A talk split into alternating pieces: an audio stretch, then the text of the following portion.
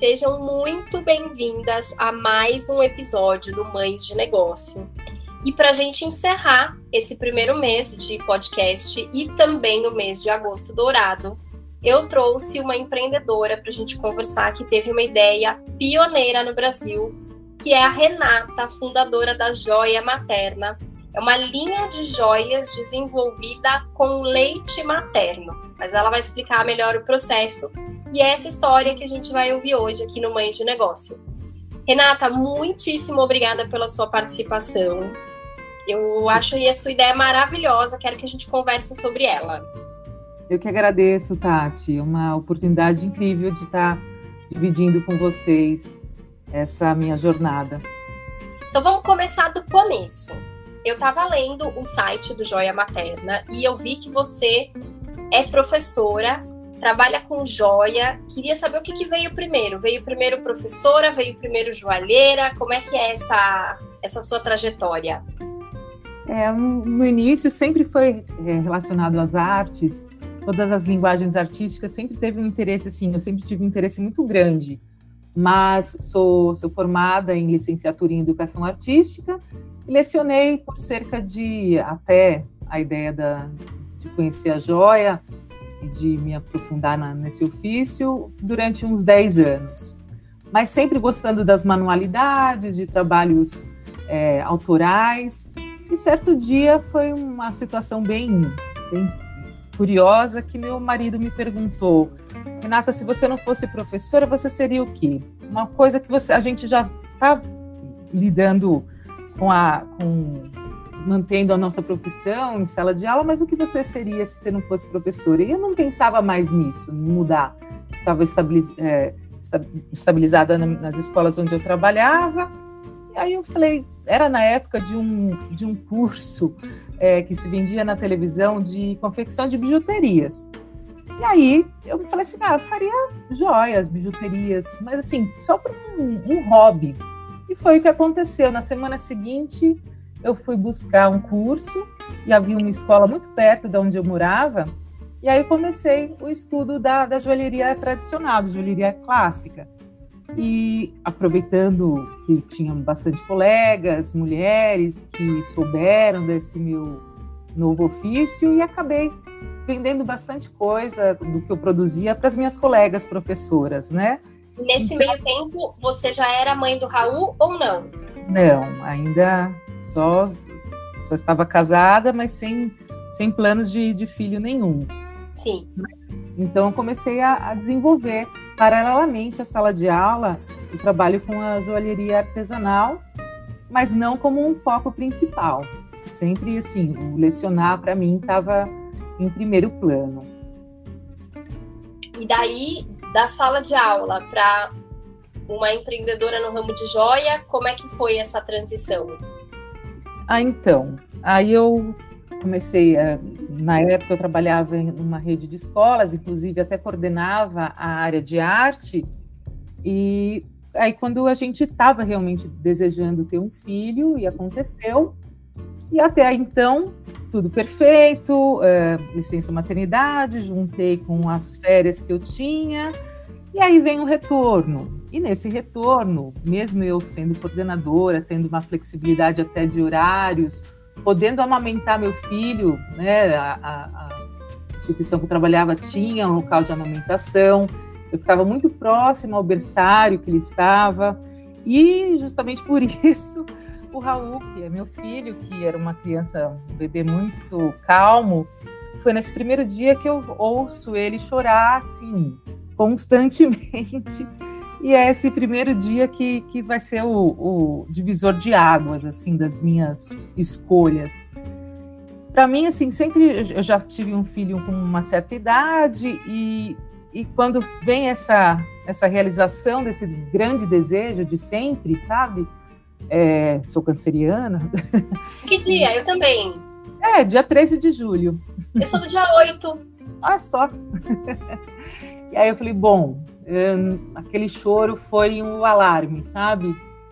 E aí o coração foi despedaçado naquele momento. E aí no dia, chegando em casa, na verdade, pegando ele dormindo aos soluços do, do berçário, eu chego em casa destruída e falo pro meu marido que quero parar de trabalhar.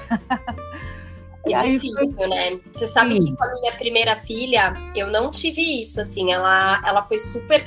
No primeiro dia da escola, na verdade, ela nem ia pra escola, ela tinha uma babá que resolveu é, emendar a semana do carnaval. Eu trabalhava na quarta-feira de cinzas e ela não chegou para trabalhar. Hum. E aí eu achei do lado, literalmente do lado de onde eu trabalhava, tinha uma escola que funcionava também num sistema de hotelzinho. E aí eu falei que ela fique duas horas para eu fazer uma reunião e depois eu pego.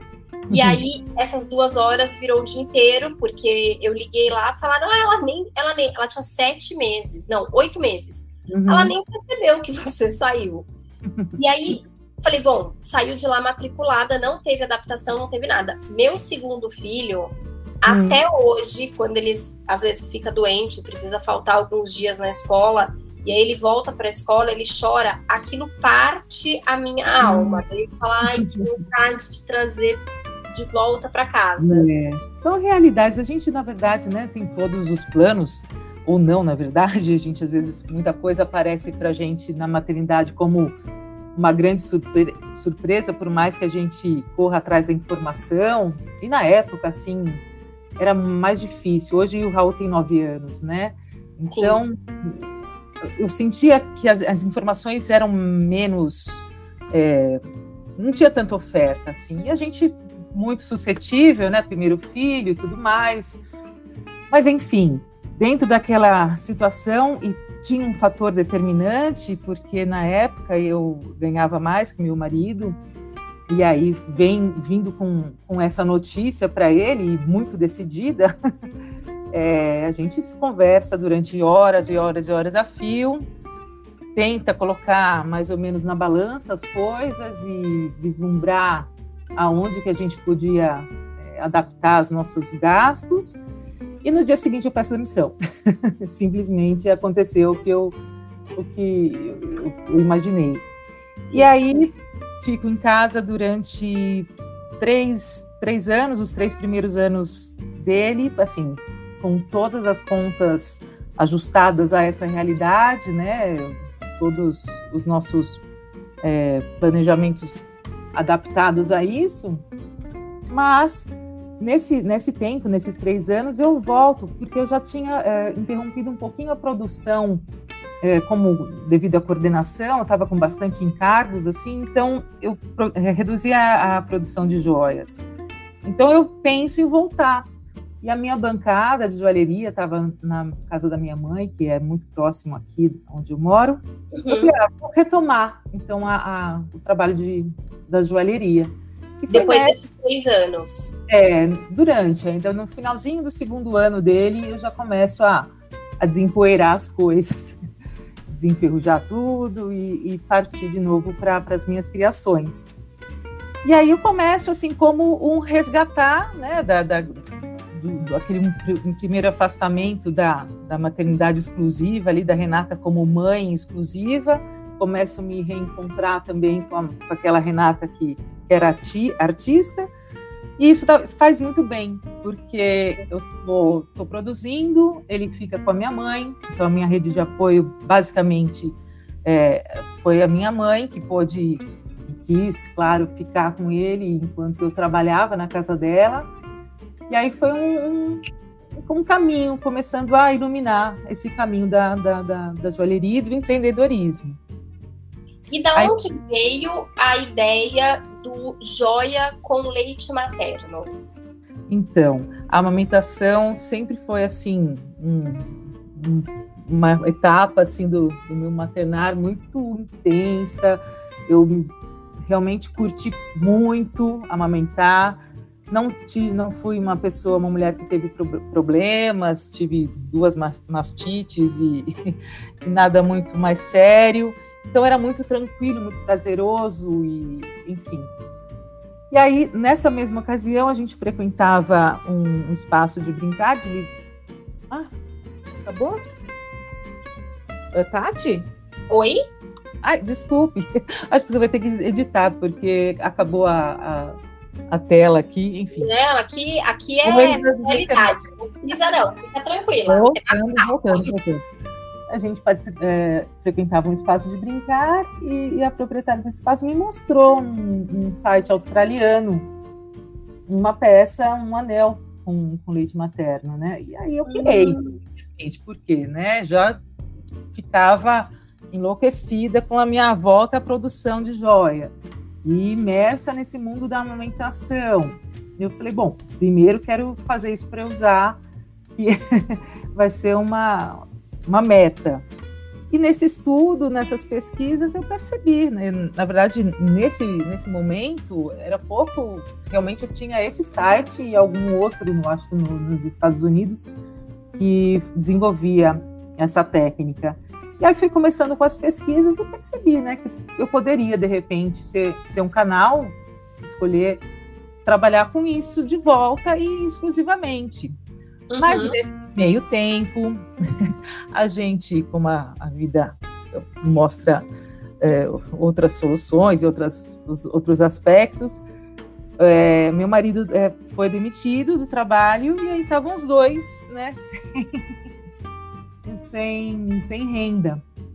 E nesse mesmo período, uma outra colega professora me convida a fazer uma seleção numa escola onde ela trabalhava e apareceu a oportunidade de voltar, na verdade, para a sala de aula. Então, aquela meu desejo de ficar só com a joalheria foi é, interrompido momentaneamente. Então, eu volto para a sala de aula novamente, mas continuo desenvolvendo é, é, o meu trabalho com, a, com as joias de leite. Na verdade, assim, Você... assim você desenvolveu a técnica ou você é, é, conversou com alguém que fazia lá fora? Como é que foi essa. É, essa em relação aos processos, a técnica, como eu, eu durante o curso de joalheria mesmo, eu fiz durante oito anos, é, aproximadamente, não, seis anos corridos, assim, vamos para. Durante esse curso, eu fui aprendendo várias técnicas de, de trabalhar com diferentes materiais. E aí fui resgatando o que o meu conhecimento não, não tive contato com nenhuma outra pessoa, eu fui desenvolvendo realmente. E aí eu percebi que tinha todo um trabalho com as resinas que poderia dar certo, mas foi muito foi muito estudo em cima disso, porque são materiais que não têm uma uma é, como se fala, uma, uma mistura que seria quimicamente viável, né? Então foram, foram vários processos para saber exatamente como que trabalhar, né, com dois, com um elemento orgânico e com um elemento sintético que poderia resultar num bom resultado, é, numa boa aparência, um bom produto final. Então foi basicamente um ano desenvolvendo é, a técnica em si. Eu quero, eu, eu já vou voltar na tua história, mas eu vi uma coisa que me chamou a atenção uhum. é, e que, por incrível que pareça, é, é raro. As pessoas estão tendo mais, é, fala, ciência da necessidade, mas não é todo mundo que faz. A marca joia materna, ela é registrada. Sim. Quando é que você fez esse processo de registro de marca? Assim, quando que você entendeu, opa, isso é uma marca e eu preciso proteger. Porque é muito legal quando a gente que está na parte mais técnica fala muito para as seguidoras, enfim, para as uhum. alunas, que é preciso, que é uma etapa, mas você uhum. é a primeira que eu entrevisto que, uhum. que já tem a marca registrada. Eu queria que você contasse um pouco disso. Ah, tá. Foi exatamente no momento que, que eu percebi que já estava trabalhando e, e vendendo regularmente, mesmo ainda com a sala de aula, né? E eu percebi que, como por ser pioneira, muitas pessoas, e óbvio, né, que a concorrência vai surgindo, só que por ser pioneira, e eu não sei, talvez esse nome é, ficou sugestivo ao leite materno, mas não se refere, né? Tudo que é materno não é necessariamente o leite materno. E aí, com esse nome, eu falei assim, bom, as pessoas estavam começando a usar como substantivo, como um, um, uma expressão para esse tipo de, de trabalho artesanal. Uhum. Na verdade, não era, né? Era o meu nome. E aí foi nessa ocasião que eu falei assim: bom, então vamos deixar a, a coisa é, definida exatamente, com registro, para que não haja essa confusão, para confundir meus trabalhos, justamente porque assim, é, como eu desenvolvo tanto a parte né, do, da solidificação do leite quanto a parte do, da joalheria de bancada, é um trabalho muito único. Normalmente as pessoas acabam desenvolvendo outras técnicas, mas não um trabalho é, por inteiro. E é uma coisa que eu prezo muito porque é, faz muito sentido para mim. Não foi uma coisa só assim de, de eu fazer uma coisa que está dando certo, que está que tá tendo mercado. É, é, é, muito a ver com a minha história, né? Então, a amamentação, o já fazer joias, a maternidade que veio dessa forma assim, é, que eu pude ficar esses três anos é, apenas maternando, entre aspas, né? Mas enfim. É, então, para mim era muito importante ter esse registro como, como identidade mesmo.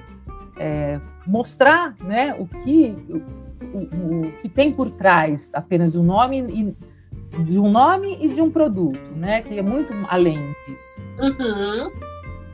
Hoje é você quem faz todas as peças, ou você já tem uma equipe? Não, eu continuo. E isso, inclusive, a gente até comentava em outra situação sobre sucesso, né? Para mim, realmente é muito importante acompanhar todo o processo de, de produção, de confecção das peças, com a minha mão, com o meu olhar, com a minha. Uh, eu sou muito perfeccionista em alguns detalhes. Se não tá bom, eu não vou deixar daquele jeito. Então, assim, eu ainda, por, enquanto, eu tô nesse, nesse nível. A Joia Materna completou sete anos esse ano, mas mesmo assim é uma, é uma meta acompanhar de perto, ter esse contato com as clientes, que afinal de contas ela, as, as clientes me entregam algo muito valoroso, né? Então, eu preciso ter todo esse cuidado e acho que só comigo. Eu tenho mais uma pessoa que trabalha comigo na parte da logística, na parte de comunicação, mas basicamente sou eu. Muito legal. Quanto tempo demora, em média, para você produzir uma peça?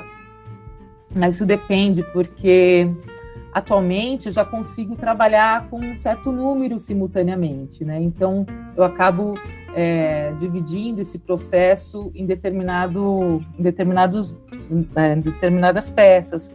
Mas se eu for me dedicar basicamente a uma peça, fundição de metal, solda e acabamentos, em torno de 20 a 30 dias. 20 a 30 dias. É. Como é que é esse processo? Eu tenho certeza que tem gente que vai ouvir, vai ficar curiosa. É, qualquer pessoa, qualquer pessoa não, né? Qualquer mãe pode mandar o leite, tem que mandar de alguma forma especial. Como é que você fica em São Paulo, né? Isso, isso. É no início. Uma mãe de Curitiba quiser fazer uma joia, como é que é esse processo? Muitas, muitas transportadoras fazem esse tipo de, de envio, né? Envio de, de, de líquido. Então, todo é, a parte da, da logística é, depende muito da, da, da, região e da cidade que a cliente está, uhum. mas essas grandes transportadoras já oferecem, é, é, é, muito seguro. Do jeito que eu indico, na verdade, eu tomo alguns cuidados, né, para que não haja vazamento, ou que o leite, embora ele seja assim absolutamente surpreendente em termos de dura, durabilidade, é, vir congelado, vir com, com gelo em gel, protegendo no isopor, para que ele chegue numa, num aspecto é, melhor. Mas assim, durante esses sete anos, eu que eu tenho é, manipulado o leite, ele tem, o leite é muito, muito especial, né, o leite materno. Então, alguma coisa ele também mantém é, o aspecto dele por um longo tempo. No início, eu trabalhava com entregas rápidas só em São Paulo, e aí eu fui, ao longo da, da, da experiência, percebendo que daria para ampliar.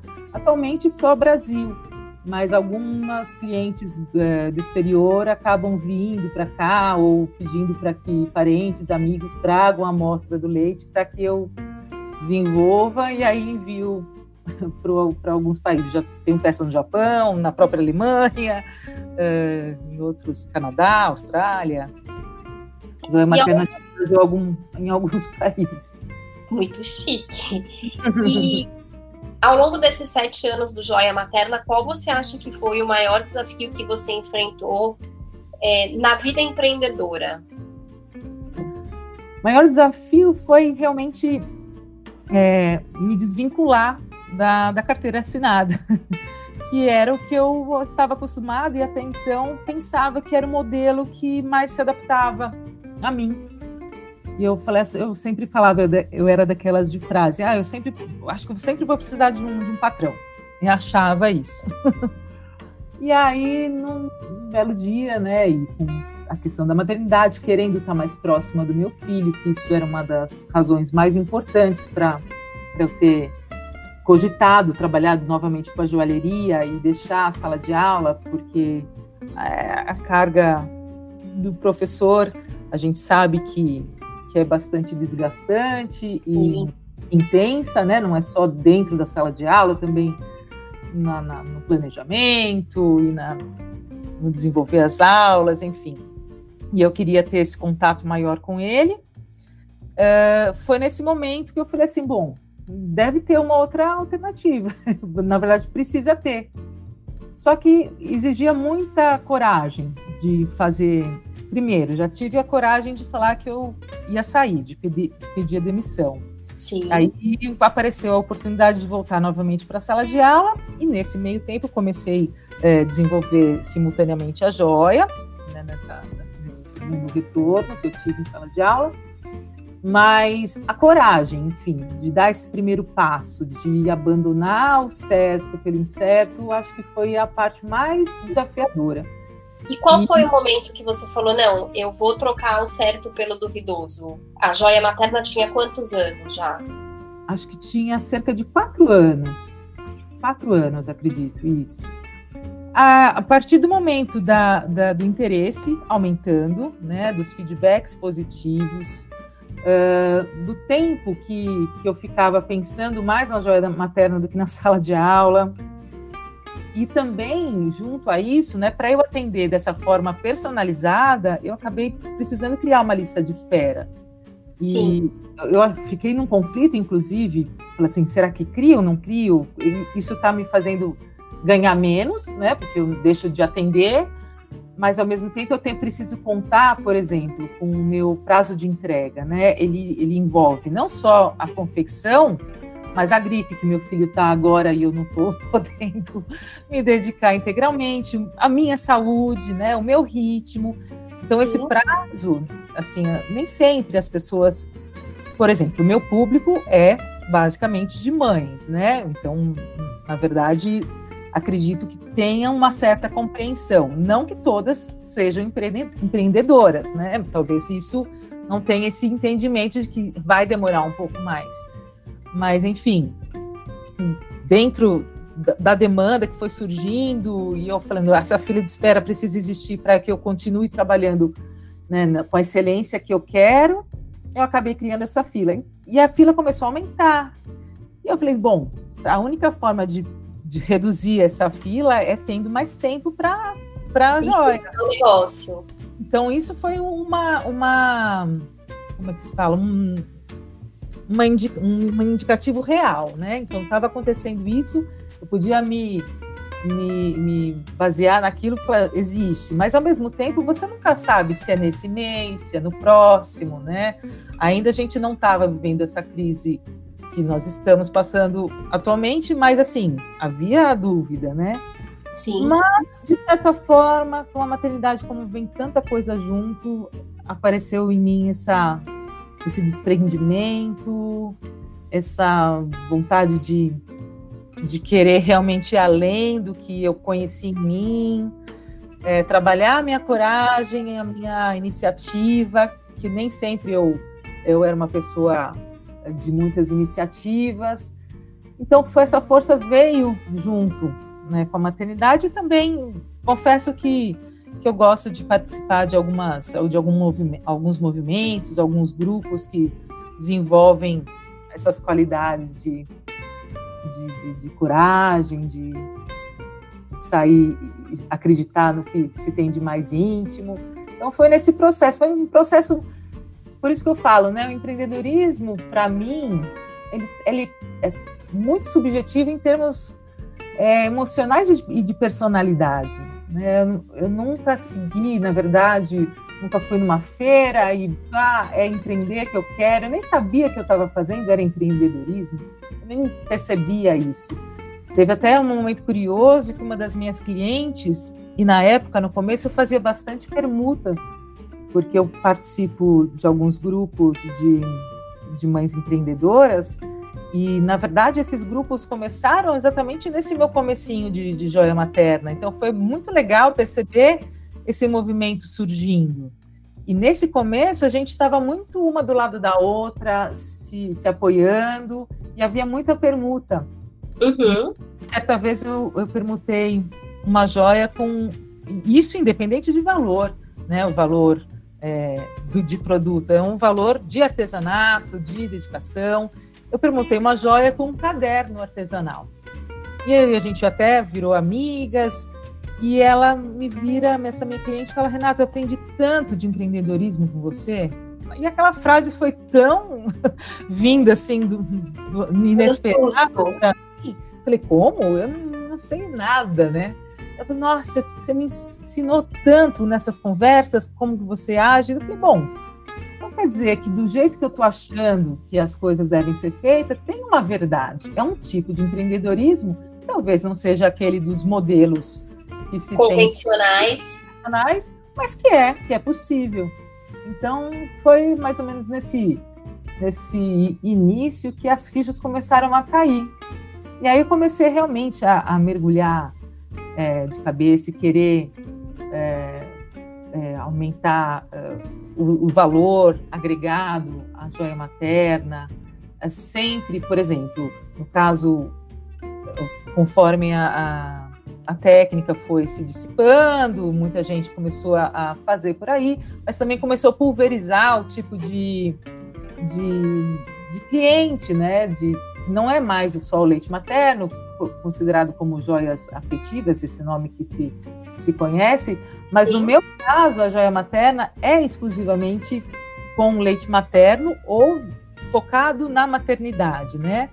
Então, assim, eu quis, e é como como um, um propósito meu esse apoio é, à amamentação, essa criar um, um, cada vez mais normatizar é, a amamentação nas suas diferentes formas e espaços. Eu amamentei durante cinco anos, então assim, ó, uau! É, então a amamentação prolongada para mim foi é, prolongada, continuada, ou durante cinco anos, como uh, cada dia a gente tem que tomar cuidado com as expressões que a gente usa, enfim. É, é, a gente nunca sabe se semana que vem vai ser uma expressão problemática. É, então, enfim, vamos deixar em aberto aqui. Mas durante esses cinco anos foi muito barra, né? Ter esse preconceito, e eu, na verdade, não sabia que isso ia acontecer. Para mim, no início era um ano, depois dois, tá legal, três, vamos nessa, e quatro, e foi.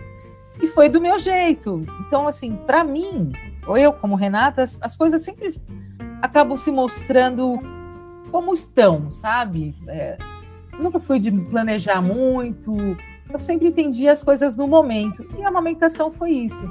Então, foi uma história tão bonita eu percebi tanta importância nesse momento, é, por N motivos, para o Raul, que é meu filho, para mim, que assim, é uma bandeira que eu levanto, sabe? Então a joia materna ela não vai é, se estender para outros ramos. Eu vou continuar por Era mais... a minha pergunta. Você tem plano de, de repente, fazer alguma coisa com, sei lá, a mecha do cabelo do bebê? É, ou, então, ou alguma outra coisa? Realmente está bastante comum. E, inclusive, as, as clientes acabam pedindo sobre preservar leite, placenta, mas justamente por isso que eu, que eu disse agora, realmente a joia vai ser basicamente leite eh, materno, amamentação, e agora, exatamente nessa semana, eu estou lançando uma linha de prata. mas que sempre vai remeter ao mundo da maternidade. Então, assim, são gotas, corações e outras peças que eu estou desenvolvendo, que pode ser, na verdade, não somente a maternidade, mas é basicamente focado no mundo é, da maternidade. Sim. Mas sem outros, outros elementos que não sejam o, o leite materno incrível, incrível. Você sabe que eu tive duas experiências diferentes com a amamentação, né? A minha hum. primeira filha é, foi um cenário de gestação completamente diferente, assim. Eu, eu fiquei grávida no, de um namoro de três meses, hum. quando eu tinha 24 anos. Hum. É, então não foi necessariamente uma coisa muito celebrada, né? E é. eu não consegui produzir leite, assim. Eu tentei tudo que, que me falavam ocitocina, cerveja preta, canjica, hum. é, tudo que pode ser pensado, eu fiz.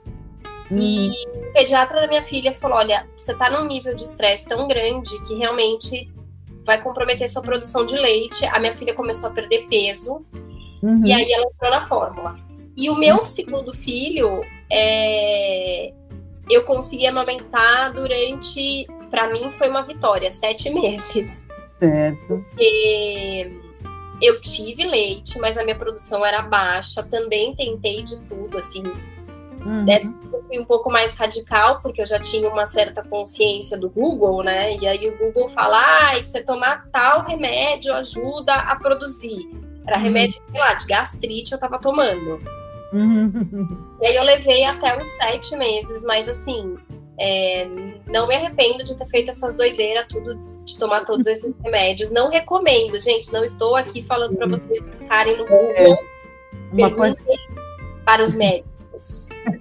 uma coisa que, que realmente eu fico é, atenta, por exemplo, eu não sou consultora de amamentação, né?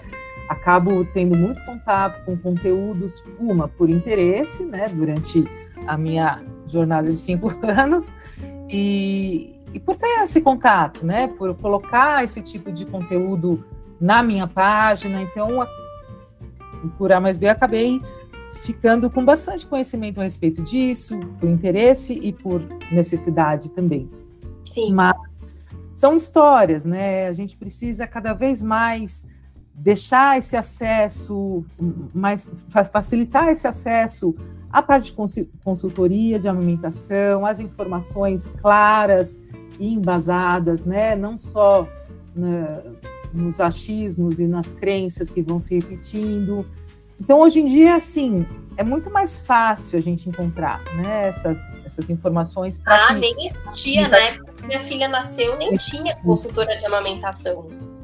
É, mas assim, na maternidade, é, é, a gente começa a pensar né, na, na nossa história, mas é, tem que ser sempre com tanta com tanta compreensão, porque a gente é um momento de força, como eu falei, mas é um momento de grande fragilidade, né, de grandes dúvidas. Então, às vezes a gente acaba passando por situações que, que imaginava não passar, e... mas assim o, o, que eu vejo de mais importante, né, em todos os aspectos, não só na alimentação, é a busca de informação. A gente tem muita gente competente é, em todos os estados. Né? A gente no Brasil tem uma realidade até que positiva em relação a, a outros países, em relação à alimentação exclusivamente, mas é, é, muito importante ter informação. E assim, nessa, nesse meu tempo de amamentação, quantas e quantas vezes eu não falava mais que eu amamentava.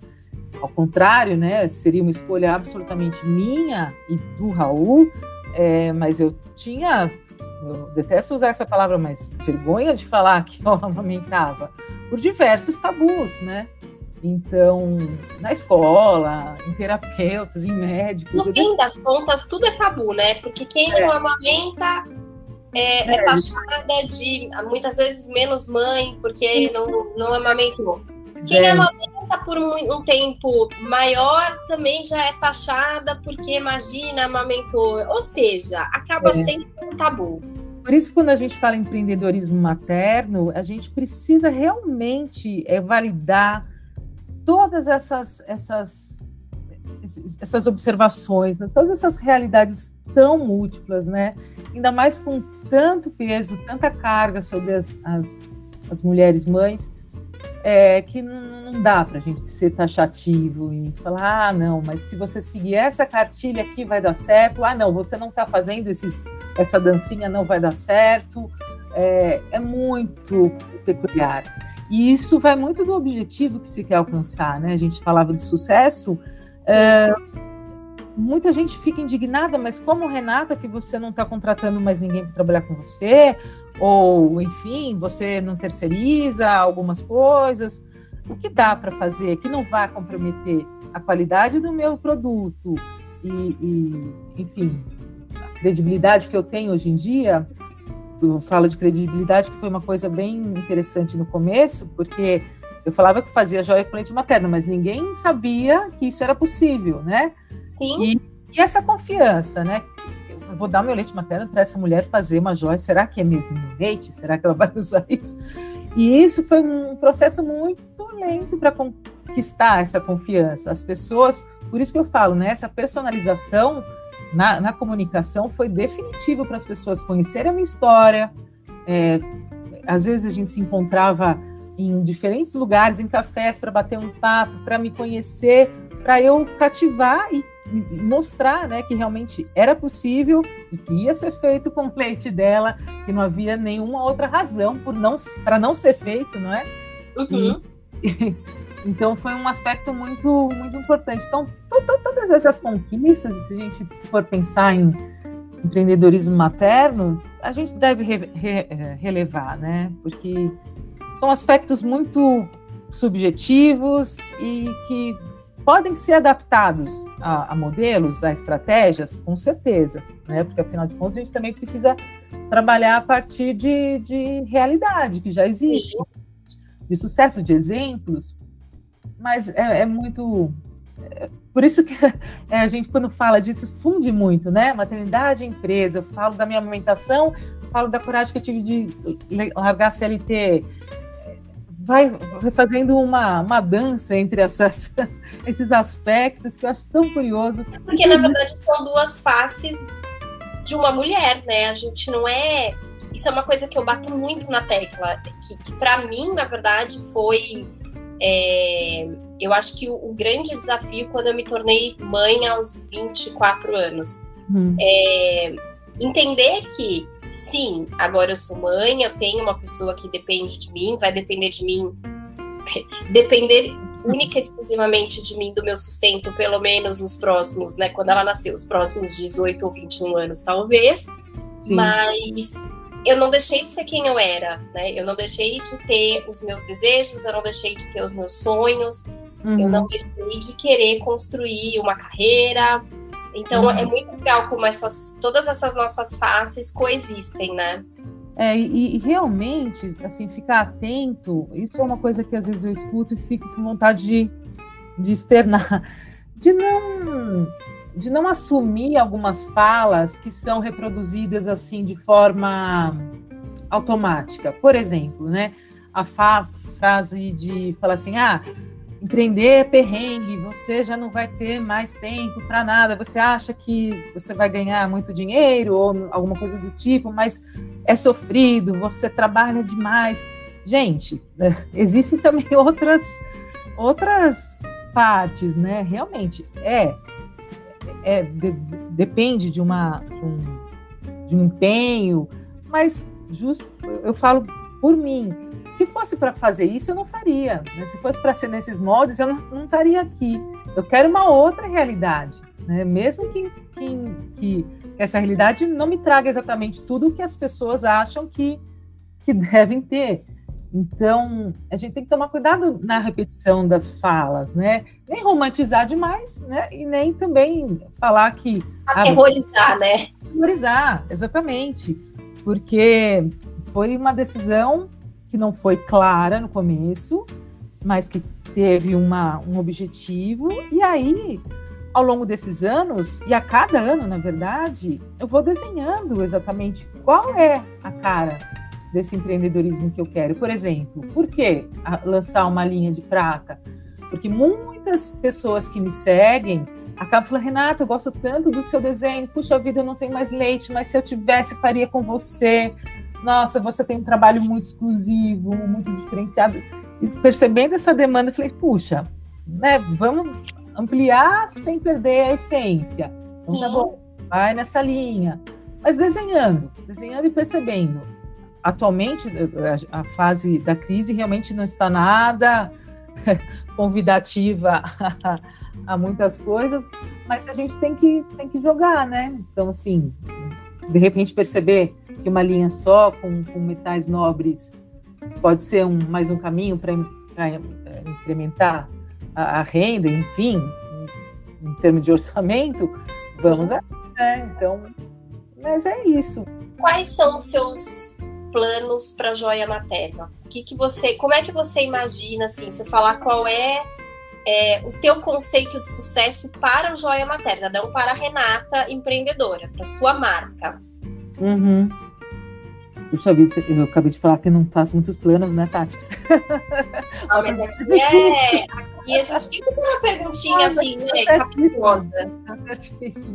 Isso faz parte, talvez esse é uma, um, um ponto que eu precise é, lapidar mais em mim. Mas, enfim, para a joia materna, é manter né, a, essa parte sensível é, de um produto que não é apenas um produto. Então, cada vez mais buscar é, o valor além do, do material, seja em matéria de conteúdo, seja em matéria de apresentação, é, em, em até mesmo diálogos em, em, outras áreas, de repente a materna se associar a alguma outra alguma outra empresa que tenha a ver, ampliar a questão do valor além do material. Eu acho que esse é um, um plano, né, uma coisa que eu quero manter e, enfim, e atender uh, as histórias, né, que não são só clientes, são histórias que são é, como foi enriquecedor, assim, em termos de maternidade, de mulher, uh, conhecer tantas mulheres fenomenais e com histórias da, de verdades. É, isso é, é o que me move, assim. Na verdade, assim, eu confecciono a peça, o que eu falo, eu já fiz até um conteúdo sobre isso na parte da confecção tem toda a minha atenção, que é uma atenção assim meditativa, sabe? De Sim. sentar na bancada e um foco absoluto, para que tudo saia exatamente como deve ser, como sair. Mas na parte que eu estou embalando aquela joia, preenchendo o certificado, é, dando meu toque de Renata ali, colocando com todo o carinho a joia na, na sacolinha, eu percebo que aquilo que eu quero. Assim, eu vou falar uma coisa, a gente está falando de empreendedorismo, a gente fala de dinheiro em conta. É bom receber o dinheiro em conta, mas é tão bom receber um feedback e receber e saber, falando, Renata, que perfeição, a sua fitinha, o seu cartãozinho.